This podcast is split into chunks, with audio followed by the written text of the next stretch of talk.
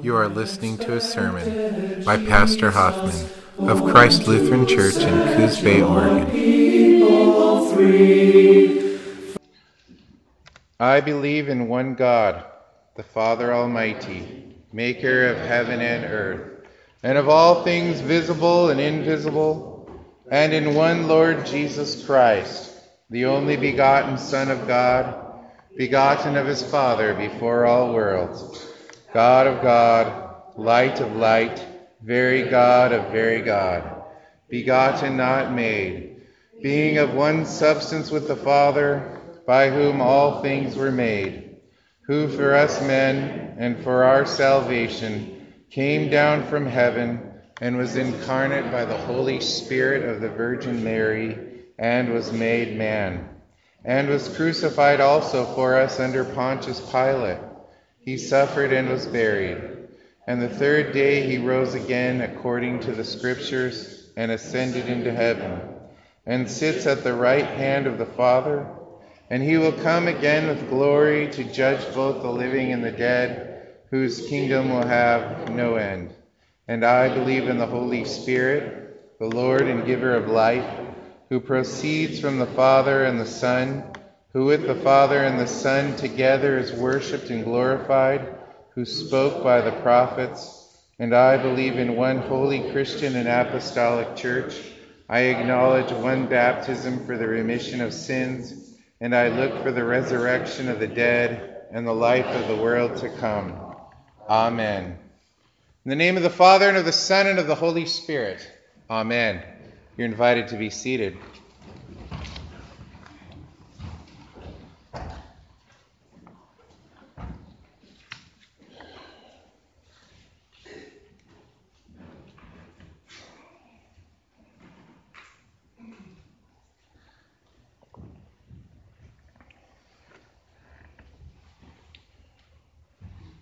As we just confessed the Nicene Creed, we are going to be under the impression of two things. One, that it's true. And two, that we believe it. This is the day the Lord has made. So, as we think on this, I'll ask what makes you weep? I don't mean a little teary eyed, I mean literally weep.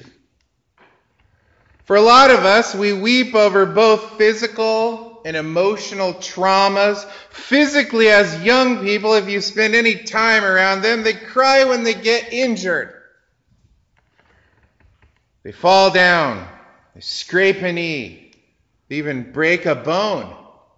They're stung by bees. They get in a fight. Sometimes they get fillings. They burn their mouths on hot soup. And they walk through stinging nettles and sticker bushes. Many afflictions torment the body.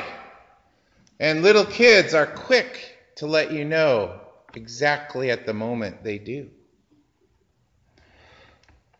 But as we get older, the traumas of the body hopefully decrease Hopefully, I say, we don't fall and scrape our knees as much. Hopefully, you don't get into as many fist fights as you used to. No, these days, words and actions are what tend to hurt us. We try to come up with magic spells to keep them away, like sticks and stones may break my bones, but names will never hurt me. But we all know that's a lie. Words matter. If we believe the Bible, words spoken in ignorance, words spoken in haste, words spoken in jealousy, in anger, are the breakers of our hearts. So, how about Jesus? For him, he walked into Jerusalem surrounded by people shouting, Hosanna! Hosanna! And he wept because, yes, he wasn't kidding. They are sinners. They are who he came to save. And he wept for their impending physical destruction. So how about you, dear saints of God? As we read in the as we read in the gospel lesson, do you know the time of your visitation? That is to say, do you know when you are in the presence of God? Do you know God when you see him? Because Jerusalem didn't. Those who were entrusted with God's word, who were tasked with teaching, didn't.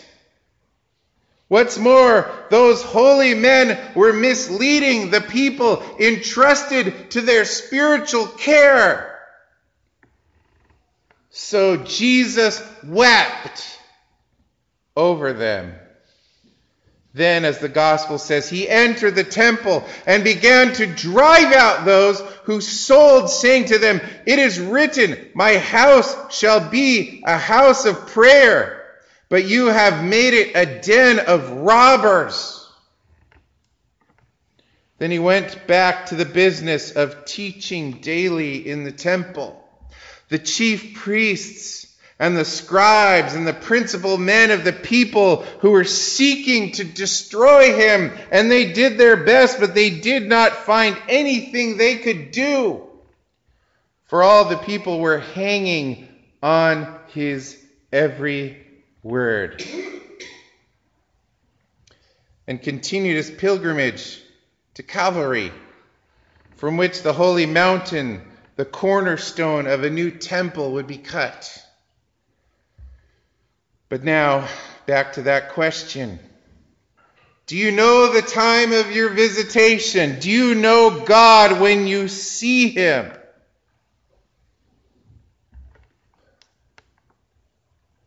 Do you know where we encounter God? I'll start something easier. Do you know what today is? Church, Sunday, all true.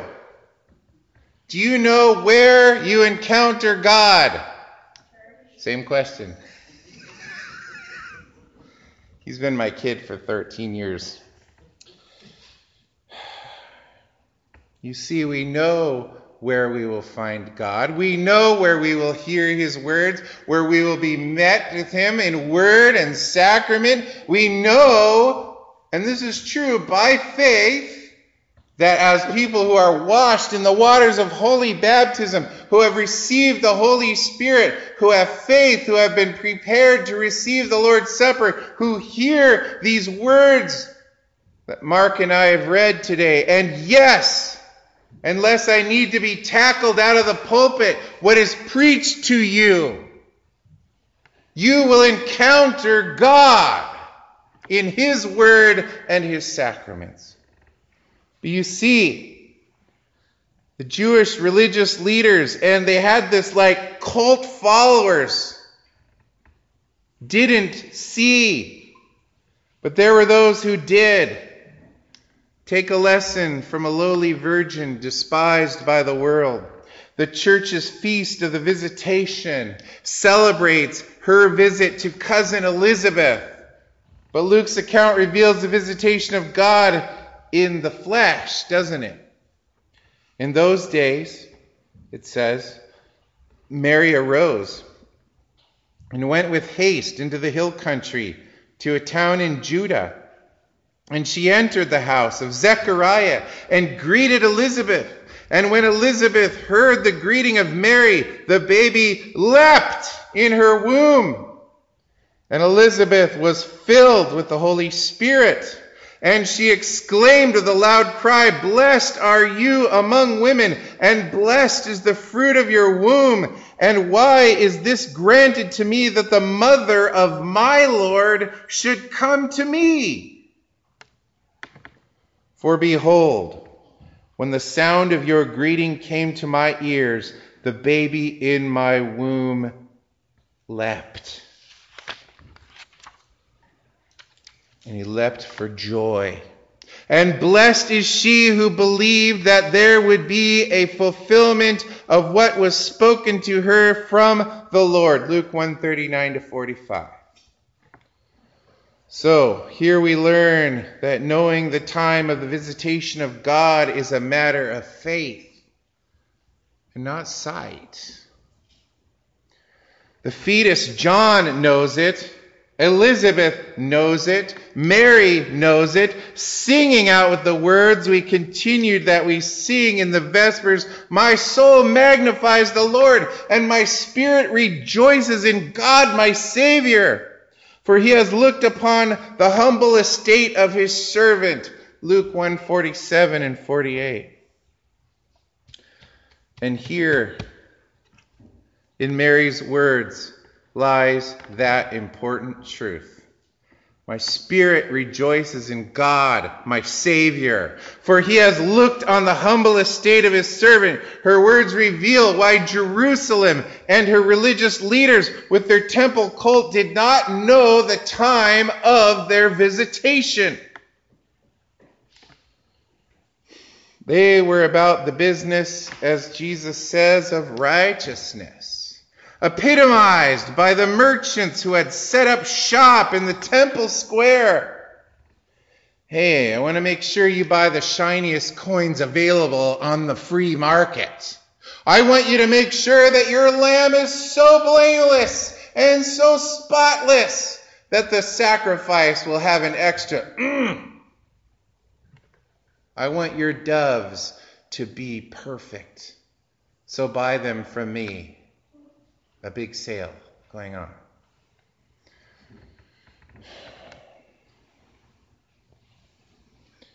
And he entered the temple and began to drive out those who sold, saying to them, It is written, My house shall be a house of prayer, but you have made it into a den of robbers.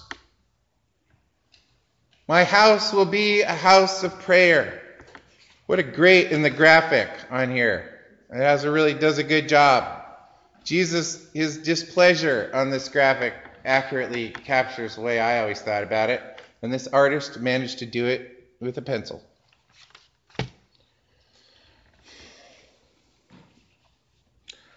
The house of prayer is often, so often, made into something else. Of course, hearing this, this made them angry and the more intent on destroying Jesus. Was it because he was wrong or because he was right? Because he was right. They had sinned. So the Jews said to him, What sign do you show us for these things? Knowing the intent of their heart to trap him, Jesus answered them, Destroy this temple, and in three days I'll raise it up. The Jews then said, It has taken 46 years to build this temple, and, I, and you will raise it up in three days. But he was speaking, of course, about the temple of his body. John says that in chapter 2, verses 19 to 21. They're not seeing the picture. They're talking about this place, something they had just let into fall into disrepair something that they had let annexed out. They even annexed the righteousness of God by bringing sellers in who would sell shinier coins, prettier sheep, nicer doves, fluffier doves. And they were missing the point. So they're going, You're going to rip this building down? It took us 46 years to build this building. And who knows how long to fill it up with unrighteousness. And so, even today, this is a house of prayer. This is a place for the things of God, for the people of God. And instead of turning it into a den of robbers, I haven't seen anything in the narthex offering us crisper bills for our offering plate, shinier ones. But oftentimes we turn it into, you have turned it into a den of options. Should I go? Or did I stay up too late last night doing karaoke? Should I go? Or do I need that sleep because it's really the only day that I get off? Should I go? Or is this blanket far too cozy for me? Should I go? Like it's a question because you just all admitted that you believe in the Nicene Creed. Just all said that we believe that we encounter God in word and sacrament here. And when we ask people if they believe that, they go, sure. But I have a camping trip coming up.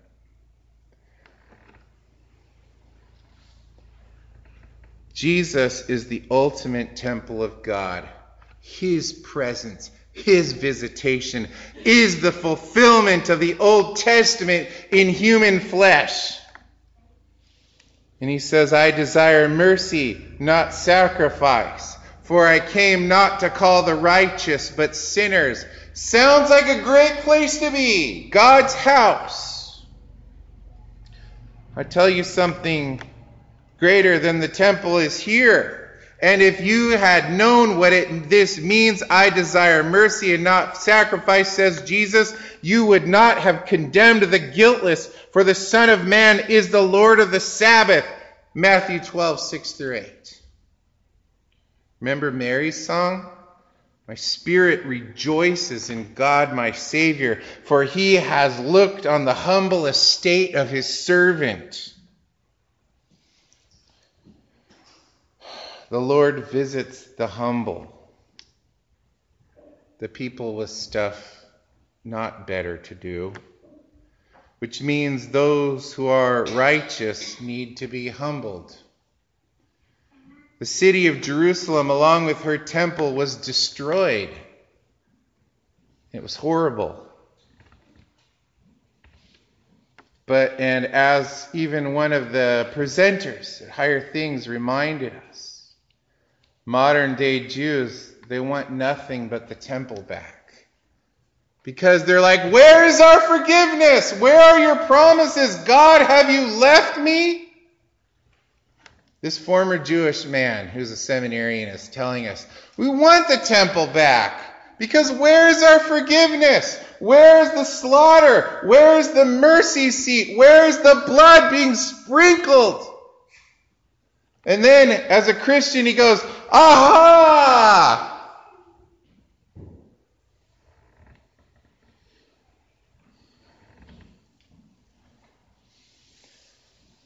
But the temple was rebuilt by God, and we have been built on its cornerstone, that is Christ and Him crucified. Yes, we must be torn down and made fit for God's visitation and rebuilt into his temple. That is the body of Christ. It's a painful and even traumatic thing to get torn down by the words of the law, which breaks us, which causes the death of us.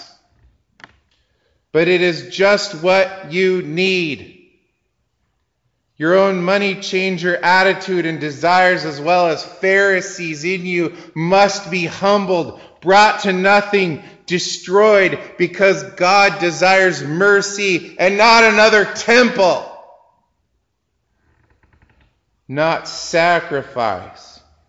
For I came not to call the righteous, but sinners. So God sends and keeps sending messengers to bring the two edged sword of the Word of God to His people who have such a hard time receiving and believing it, as they often fall prey to the wolves in sheep clothing who try to bring them another gospel another Jesus than the one who goes to the cross for you, who baptizes you into his death and resurrection. Talk about being low, brought low, and raised up. You shall say to them, the prophet Jeremiah, Thus says the Lord, when men fall, do they not rise again? If one turns away, does he not return? Why then has this people turned away in perpetual backsliding? They hold fast to deceit. They refuse to return. Everyone turns to his own course, like a horse plunging headlong into battle. Even the stork in the heavens knows her times, and the dirt, turtle dove, swallow, and crane keep the time of their coming. But my people know not the just decrees of Yahweh. How can you say we are wise and the law of Yahweh is with us? But behold, the lying pen of the scribes has made it into a lie. The wise men shall be put to shame, and they shall be dismayed and taken. Behold, they have rejected the word of Yahweh, so what wisdom is in them? From the least to the greatest, everyone is greedy for unjust gain, from prophet to priest. Everyone deals falsely. They have healed the wound of my people lightly saying, Peace, peace, when there is no peace. Jeremiah 8, 4 through 11.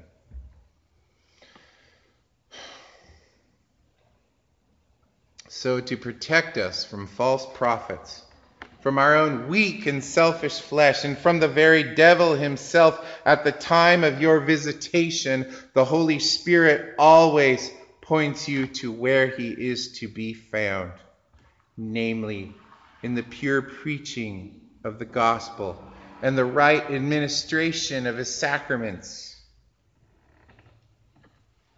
He is found only and always through the cross and resurrection. To live in the one baptism into the name of the Father and of the Son and of the Holy Spirit, in the preaching, repentance, and the kingdom of heaven to have us confess our sins and be absolved? Well, to begin by admitting I'm a sinner. To draw us to the table of his very body and blood, given and shed for you. By the power of the Holy Spirit at work in his body here on earth, we who are the body of Christ on earth, the holy Christian church, are sent forth to forgive as we have been forgiven.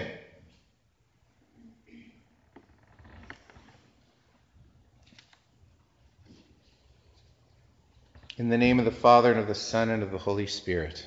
Amen. Please rise.